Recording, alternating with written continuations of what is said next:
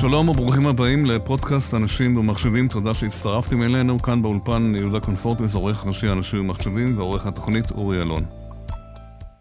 עולם הרכב מתקדם במהירות לתחום של רכבים אוטונומיים. יצרניות הרכב הגדולות שמייצרות את המכוניות העתידיות פתחו כאן בישראל מספר מרכזי פיתוח וחתמו על שת"פים עם חברות הזנק ישראליות. נשוחח עכשיו עם רותם ליטמן, שהוא CTO של חברת סייפס, חברה. סטארט-אפ שמספקת פתרונות תוכנה לענקית הרכב פורד. שלום רותם. שלום יהודה. מה שלומך? בסדר גמור. אה, קודם כל נתחיל אה, קצת אה, על עצמך, על עצמך, על החברה, החברה שלכם, אני מבין שזו חברה שעובדת עבור, עבור פורד. מתי היא הוקמה, כמה עובדים ומה היא מתמחת? אוקיי, אנחנו הקמנו את סייפס ב-2013. מי זה אנחנו? מי זה אנחנו? כן. אנחנו שלושה יזמים, אודי דנינו, נוגה זיבר ואני. כן. אמ, כולנו באנו מרקע קודם של אלגוריתמיקה בתחום שנקרא Computer Vision, אני תכף אה, אספר כן, עליו. כן. והחברה מההתחלה פיתחה אלגוריתמים בראייה ממוחשבת עבור מגוון לקוחות לפי דרישה. אה, ראייה ממוחשבת או Computer Vision זה תחום במדעי המחשב שעוסק בניתוח, אה, הבנה ועיבוד אוטומטיים של תמונות ווידאו. כן. מתי, מתי הוקמה החברה? מתי? ב-2013, לפני כשמונה שנים. כן, הרבה זמן, כן. כן. אוקיי. אמ, הרעיון בחברה היה לאסוף את האלגוריתמאים והמהנדסים הכי טובים בארץ ולייצר צוות קטן ואיכותי שיכול לפתור בעיות שגם קבוצות הרבה יותר גדולות לא מצליחות. מי, ו... היה, מי היה קהל היעד שלכם? אז קהל היד שלנו זה מגוון חברות, גם סטארט-אפים וגם חברות גדולות, אה, ישראליות ואמריקאיות, באוסף של תחומים, כל מיני חברות שצריכות לפתור בעיות בתחום הזה, ומתקשות לעשות את זה בעצמן, או בגלל שאין להם את האנשים, או בגלל שניסו ולא הצליחו. Mm-hmm. זה היה במגוון תחומים, תחומים של גיימינג, ספורט, מדיקל, אה, מדידות לתעשייה, אבטחה, יישומים צבאיים, כן. אוסף של, אה, של חברות. ראייה ממוחשבת הגיעה בדרך כלל, בהתחלה זה הרבה היה בצבא, נכון? מגיע בתחום הביטחוני. אז זה נכון, זה התחיל, כן. זה התחיל מהצבא, נכון. ולפני כמה שנים אה, התחום, ברגע שנהיו יותר מצלמות בסמארטפונים, ובכל כן. מקום התחילו להיות מצלמות, התחום גם גלש יותר לאזרחות.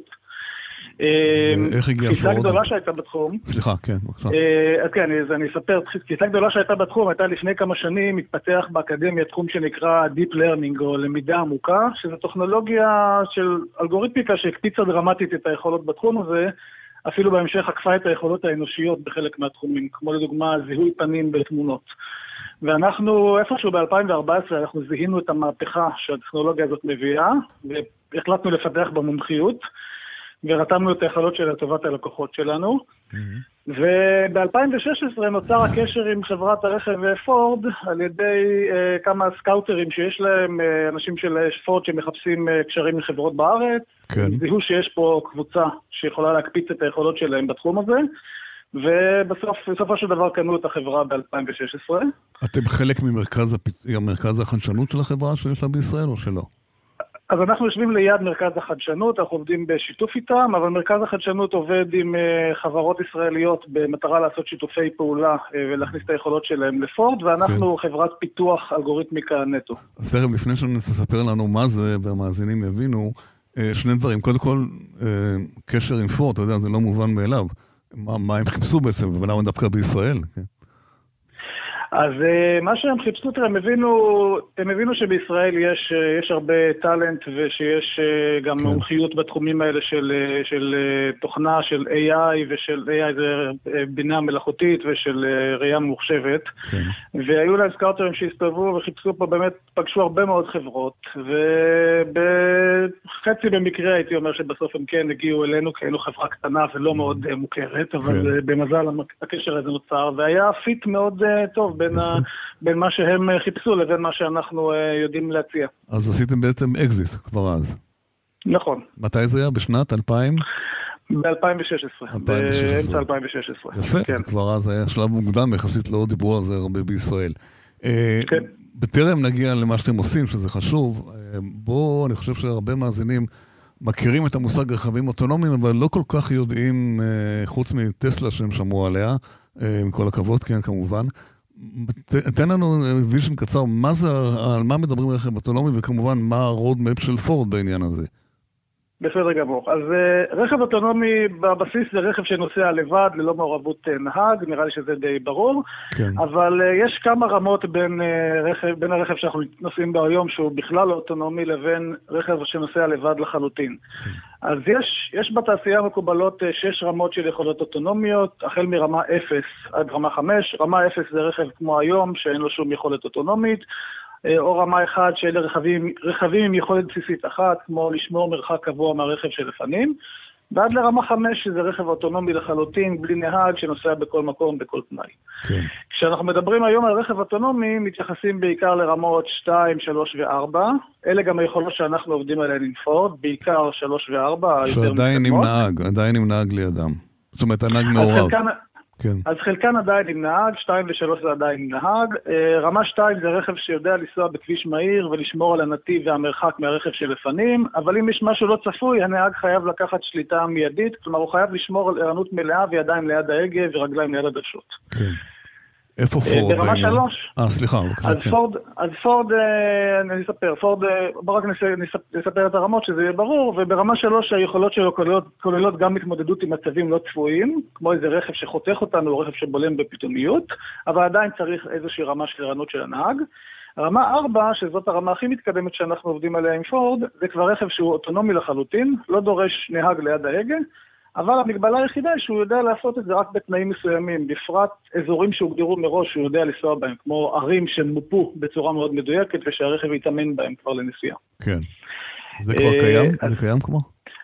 אז זה עוד לא קיים, זה קיים חלקית, זה קיים וזה נוסע עם אה, נהג בטיחות, שאני תכף אה, אספר אה, כן. מה, זה, מה זה אומר. בואו אני אספר באמת איפה, כן. איפה פורד נמצאת היום. בדיוק, כן.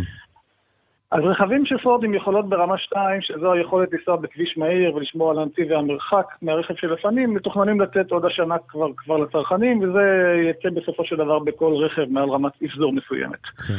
רכבים ברמה 4 מתוכננים להתחיל לפעול כבר בשנה הבאה. אה, הם לא יצאו לצרכן הפרטי בשלב הראשון, אלא ישמשו כמוניות, מוניות אוטונומיות, מה שנקרא בתעשייה אה, רובוטקסי, מונית, מונית רובוטית. כן. הסיבה לזה היא בגלל שבשביל יכולות רמה 4, שזו הרמה הכי מסובכת שיש היום, נדרשים המון אה, חיישנים וחיישנים יקרים, מצלמות, אה, חיישנים של רדאר, של לייזר ויכולות מחשוב, שמאוד מאוד מייקרים את הרכב והופכים אותו ללא כלכלי לצרכן אה, פרטי שנוסע בסופו של דבר חצי שעה, שעה ביום, כן. אבל זה כן כלכלי לשירות מוניות או שאטלים שנוסעים כל היום. הבנתי. איפה זה יהיה? בארצות הברית, אני מניח, מתחילים עם זה, נכון? אז זה יתחיל בארצות הברית. אה, לפורד יש אה, תוכנית להתחיל עם זה קודם כל במיאמי ובאוסטין, אה, טקסס, כן, שזה ערים כן. שהם כבר מתאמנים בהם הרבה זמן. ישראל עדיין לא על המפה, אני מניח, לא. מבחינת פורד לא, אני יודע שלמובילה יש מספר ניסויים בישראל, פחות מכיר בדיוק את, ה, את כן. הפרטים, אבל פורד כן. מתחילה, מתחילה קודם כל בארצות הברית, איפה שהם צברו כבר קילומטראז' של, של אימונים.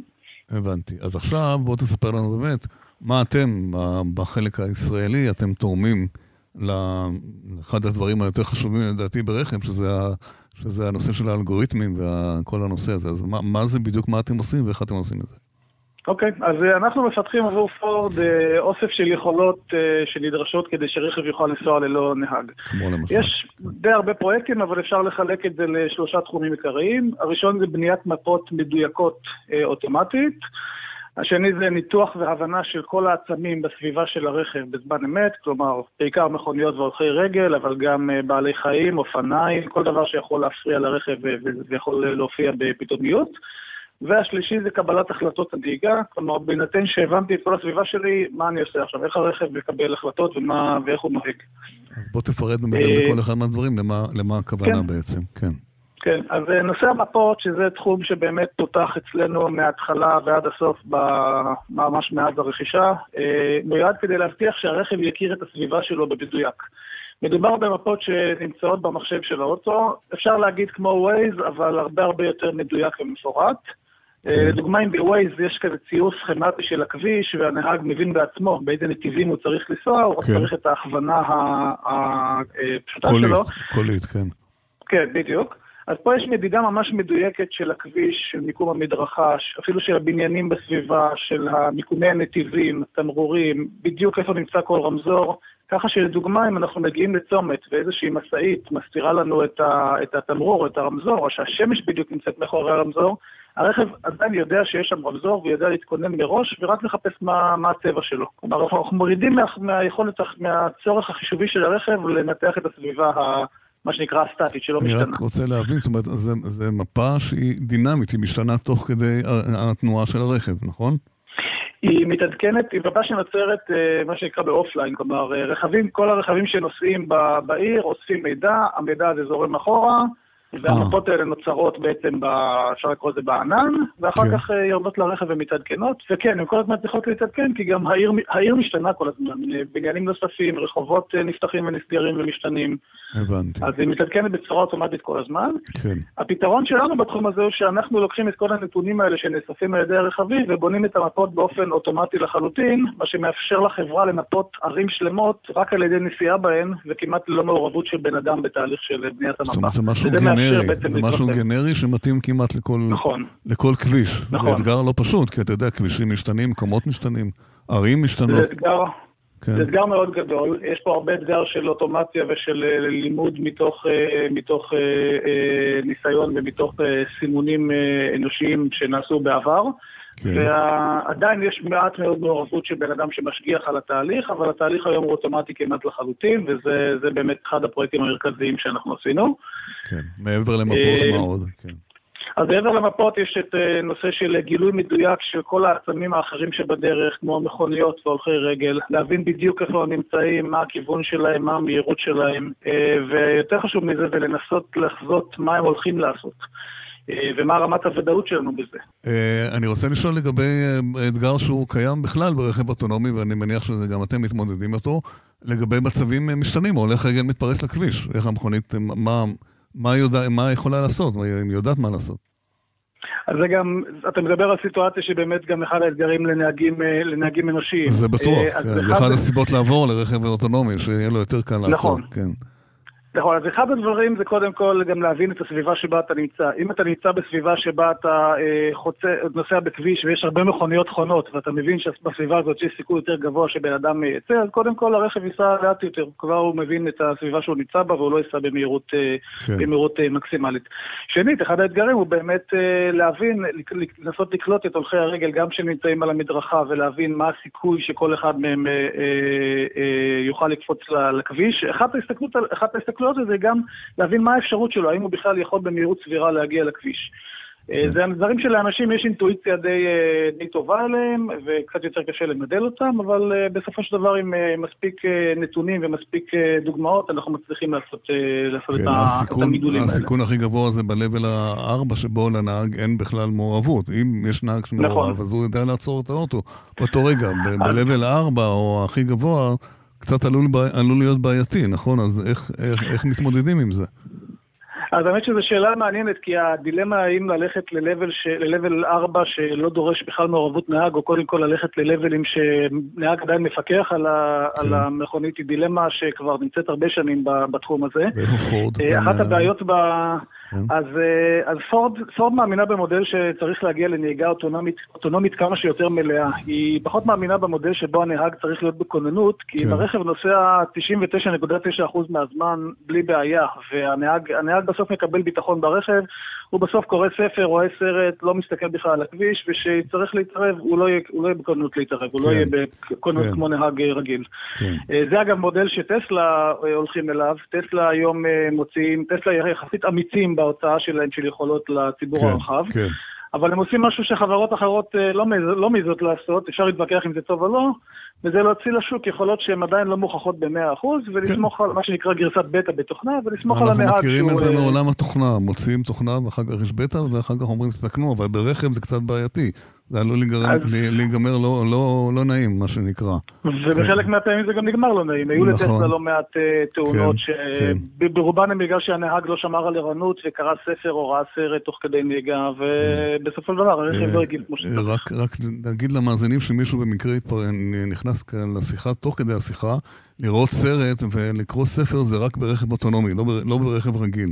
ברכב רגיל הוא ימשיך לנהוג, שלא, חס וחלילה, שלא מישהו יגיד, שמענו בפודקאסט שאפשר לעשות את זה. זה עוד לא הגיע, אבל אה, זה יהיה. נכון. אה... לא, לא, לא, לא, לא לעשות את זה, זה גם מופיע בחוברת הרות של טסלה, שאומרת, הרכב בדיוק. יכול לעשות דברים לא צפויים, תהיו, תהיו מוכנים לזה. בדיוק.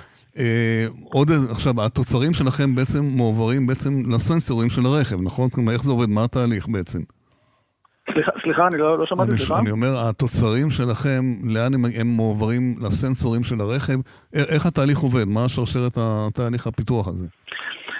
אז, אה, אז זה תלוי באיזה תהליך. אם זה תהליך, תהליך המיפוי שאנחנו מדברים עליו, אז אלה תהליכים שבהם הרכב מקליט את המידע, שהוא חוזר לגראז', הרכב, אה, הדאטה הזה יורד למוסך, בהמשך זה גם יהיה בצורה אלחוטית, ואנחנו מאבדים את המידע הזה בענן. Uh-huh. תהליכים שהם קורים בריל טיים, כמו גילוי אובייקטים או, או קבלת החלטות נהיגה, קורים, קורים בריל טיים ברכב, כל האלגוריתמיקה הזאת יושבת ברכב עצמו, כן. היא צריכה לרוץ בריל טיים על, על החומרה, על המחשוב שנמצא ברכב עצמו. זה אחד האתגרים כמובן, לעשות את כל זה גם בזמני ריצה מהירים ובאמינות uh, גבוהה. Uh, אסור כמובן שיהיו שום uh, באגים או שום נפילות בתוכנה הזאת. בדיוק, זהו. זה דורש משאבי מחשוב גדולים מאוד, ענקיים ומאובטחים מאוד, נכון? אז אה, נכון, זה נכון, ובגלל זה אנחנו אה, אה, משקיעים, משקיעים באמת הרבה באופטימיזציה ובאלגוריתם, כל הזמן צריכים להישאר על ה-state of the art, להכיר את, ה, את ההתקדמויות הכי חדשות, הכי, הכי מתקדמות שיש היום באקדמיה, וזה אחד האתגרים שלנו, לשמור על, לשמור על, על, על, על ה-edge הזה. אה, והחומרה גם הולכת ומשתפרת, התחום הזה של אה, Machine Learning מאוד התקדם, החומרה הולכת ומשתפרת ונהיית יותר זולה ויותר אה, קלה. אבל זה עדיין נשאר אתגר, החומרה בסוף היא לא אינסופית ואנחנו צריכים תמיד להיות... אז זהו, התשתיות כולם אצלכם בארץ, בענן, חברת השרתים, דברים אחרים, איפה זה נמצא? אז החוות השרתים הם, אה, טוב, אני לא בדיוק יכול אה, לפרט, אבל חלקן נמצאות בסוף, בעיקר זה בענן. יש לנו. אוקיי. משאבי פיתוח שלנו גם, לדברים אה, קטנים יותר. ענן שלכם כמובן. לא ציבורי, ענן שלכם.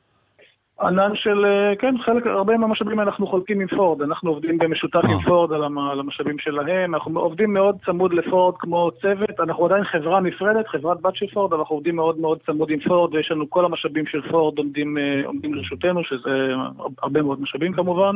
כן, וזה מוביל אותי לשאלה האחרונה בעצם, אנחנו מדברים שוב פעם. זה לא מובן מאליו, איך זה לעבוד עם חברה כמו פורד, איך, איך, מת, איך מתנהלים, איך אתם מתפסים שם, מול מי אתם עובדים, זה, זה, לא, זה לא דבר טריוויאלי, בוא נאמר ככה, שחברה ישראלית עם ענקית כל כך גדולה עובדת, איך, איך, איך החוויה מבחינתכם?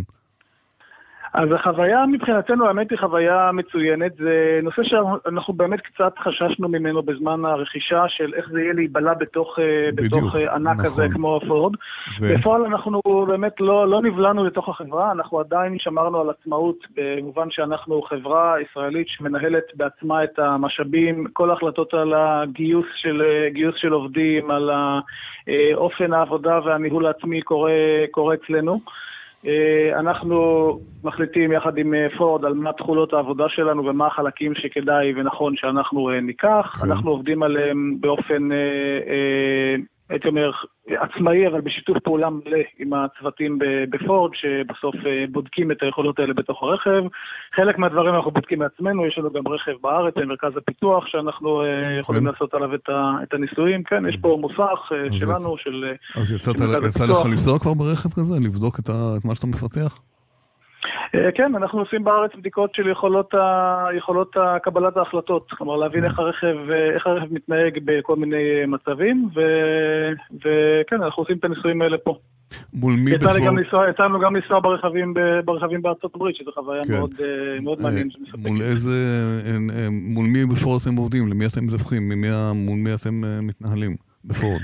אז זה כמה, זה, כמה, זה כמה גופים, אני חושב שלהגיד את השמות של המחלקות זה פחות יהיה, לא, ברור, פחות כן. יהיה מעניין, אבל יש, יש כמה, כמה גופים בפורט שאנחנו, שאנחנו עובדים מולם, זה תלוי גם בספציפית, בספציפית בתכולה. אה, יש עבודה גם עם פורד עצמה וגם עם חברת אה, בת של פורד, חברה שפורד השקיע בה, שהיא מפתחת את הרכב אה, ברמה 4, שנקראת Argo AI. כן. אה, חברה שמי שמוביל אותה זה אנשים מה, אה, אה, מתעשיית הרכב של, של ויימו, של גוגל ושל של כן, אובר, שהם כן. הקימו אותה ופורד השקיעו בה, היום זה כבר השקעה משותפת יחד עם פולקסווגן. כן. ויש שיתוף פעולה בין שני הענקים האלה, שזה די מדהים. Mm-hmm. ואנחנו גם uh, עובדים איתם, את הרבה מהיכולות של level 4 אנחנו מפתחים uh, יחד איתם. Uh, הם יושבים בפיטסבורג, חברה מאוד, uh, מאוד מעניינת, ואנחנו עובדים גם איתם וגם עם פורד על, על פרויקטים שונים. יש לפורד מודלים דומים של שיתופי פעולה עם חברות uh, בעולם, מרכזי פיתוח וחברות כמוכם? שישראל היא די אה, ייחודי. לא, לא הרבה, לא הרבה, זה די ייחודי. אה, אנחנו היינו ההשקעה הראשונה שלהם אחרי הרבה כן. מאוד זמן שהם לא, לא קנו אה, חברות. יפה. אחר כך יש, יש חברה נוספת שהם קנו בתחום אחר, תחום של סימולציה, של חברה אמריקאית קטנה שהם קנו.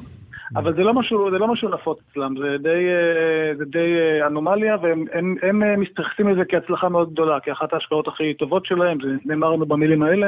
זה יפה, מחמיא. כבר, כן. שנים, כבר חמש שנים אחרי, מאוד מחמיא. כן. אני חושב שאנחנו עושים גם מאמץ מאוד גדול לשמור על, ה, לשמור על המוניטין הזה, ו, ולספק להם יכולות שאני חושב שפנימית... קשה להם מאוד, קשה להם כן. מאוד לעשות. כמה עובדים אתם מעסיקים? היום אנחנו בערך 50 אה, עובדים, אה, כמעט כולם זה אלגוריתמאים, שזה מהווים היום לדעתי את קבוצת ה machine learning והראייה הממוחשבת הכי טובה שיש אה, בארץ. כמה קשה להשיג אנשים היום? יש מחסור... אה, זה קשה, זה מאתגר, אה, אבל גם מצד שני, אנחנו, אני חושב שאנחנו מהווים תחרות טובה גם לחברות אה, אחרות ולחברות הגדולות, גם בתנאים וגם ברמת כן. העניין. אנחנו רואים שאנחנו מצליחים לגייס אנשים טובים, יש, משקיעים בזה המון מאמץ. כן, יש בזה אתגר, לא ספק, כל מי שעוסק בזה, כן.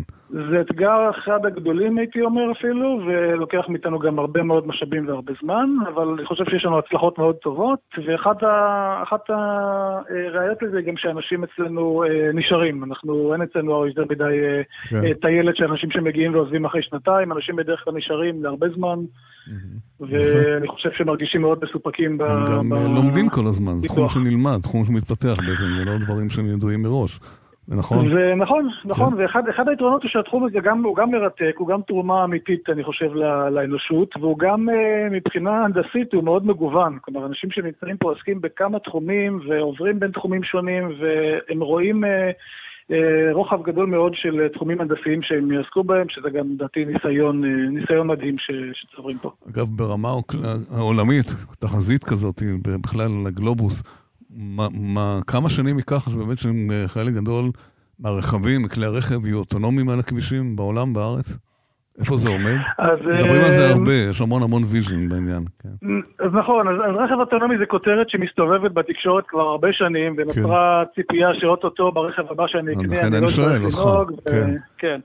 אז, אז תראה, זה, זה עוד לא שם, עוד, זה עוד לא שם ברמה שרוב הרכבים יהיו, אה, יהיו אוטונומיים על הכביש בזמן הקרוב. יש איזושהי התפכחות בתעשייה והבנה שרכב אוטונומי מלא זה דבר מאוד מורכב שלוקח הרבה זמן להביא לבשלות. Uh, הייתי אומר שהיום אנחנו כבר יודעים להביא אותו לעבוד בהרבה מעל 99% מהמקרים, אבל צריך שהוא יעבוד בכמעט 100% מהמקרים. אתם צריכים 100 כמובן, כן. ויש הרבה רגולציה, יש המון בעיות של רגולציה גם, כמובן, נכון. אז כן, נכון, אני עדיין לא חושב שרגולציה זה מה, ש... זה מה שעוצר אותנו. כי היא עוד לא מכירה את זה, באמת... היא עוד לא מכירה, לכן אין, אין, אין רגולציה. נכון, הרגולציה דווקא, זה שהם נותנים לטסלה להוציא יכולות uh, ככה לציבור בגרסה של בטא, זה אומר שדווקא הרגולציה יחסית uh, גמישה, כי הם מבינים שיש פה איזושהי uh, כן. מהפכה שהולכת לקרות. כן. Uh, אני חושב שההבנה היום היא שרכב אוטונומי הוא קורה, אבל הוא קורה בהדרגה. כלומר, יהיו יכולות מסוימות שילכו וייכנסו לכל הרכבים. ויכולות מלאות יותר. כן. ייכנסו ויהיו בהתחלה רק באזורים מסוימים שהם יותר בדוקים ובטוחים לנהיגה, לדוגמה לנסוע, ב, לנסוע בדרום תל אביב, באזורים יותר קשים ושם עם רכב רגיל לא הייתי עושה, כן. כן. בדיוק. כן. אה, או במסלולים מסוימים כמו שאטלים או אוטובוסים. כן, כן. אין ספק שישראל תהיה מודל מיוחד, מודל מאוד מורכב, כן, זה לא... זה, זה, נכון. זה ייקח עוד זמן פה, כן. יופי. רותם נכון. ליפמן, ה-CTO של חברת uh, סייפס, uh, היה כיף לדבר איתך, ותמשיכו לפתח ולהאיר את uh, העולם, את פורד, עם הפיתוחים הישראלים. תודה רבה לך. תודה, תודה רבה, תודה רבה, יהודה. עד כאן הפרק הזה, תודה שהאזנתם לנו. אנחנו זמינים גם באפליקציית ספוטיפיי, בגוגל פודקאסט, וכמובן באתר של אנשים ומחשבים. להתראות בפרקים הבאים.